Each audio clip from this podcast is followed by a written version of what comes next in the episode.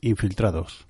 ¿Cuál complejidad esconde esta afirmación? Ocultos, mimetizados, adaptados. Se presupone para pasar desapercibido entre millones de seres similares. Si alguien decide ser indetectable o indistinguible del resto es por algún motivo, pero en el caso de la raza humana no queda muy claro. Veamos por qué. Supongamos que existen millones o infinitas formas de vida en el universo, pero que aquí en la Tierra como raza evolucionada, junto con el resto de criaturas vivientes, solo está la humana. Es extraño que habiendo supuestamente incontables almas pululando por el cosmos, nadie se haya perdido por este pequeño y humilde planeta. Lo de perdido no va con segundas, pero todo indica que ellos están aquí con nosotros. Pero, ¿por qué no se muestran? ¿De qué o quién se esconden? Quizá de los propios seres humanos o posiblemente de otras razas que cohabitan aquí. Desde luego, esta cuestión es profunda, compleja e incomprensible. En los últimos tiempos, y sobre todo dentro del movimiento del contactismo, se habla sin tapujos de un gran número de seres que visitan de forma asidua nuestro planeta, y es muy posible, ya que nada es gratuito,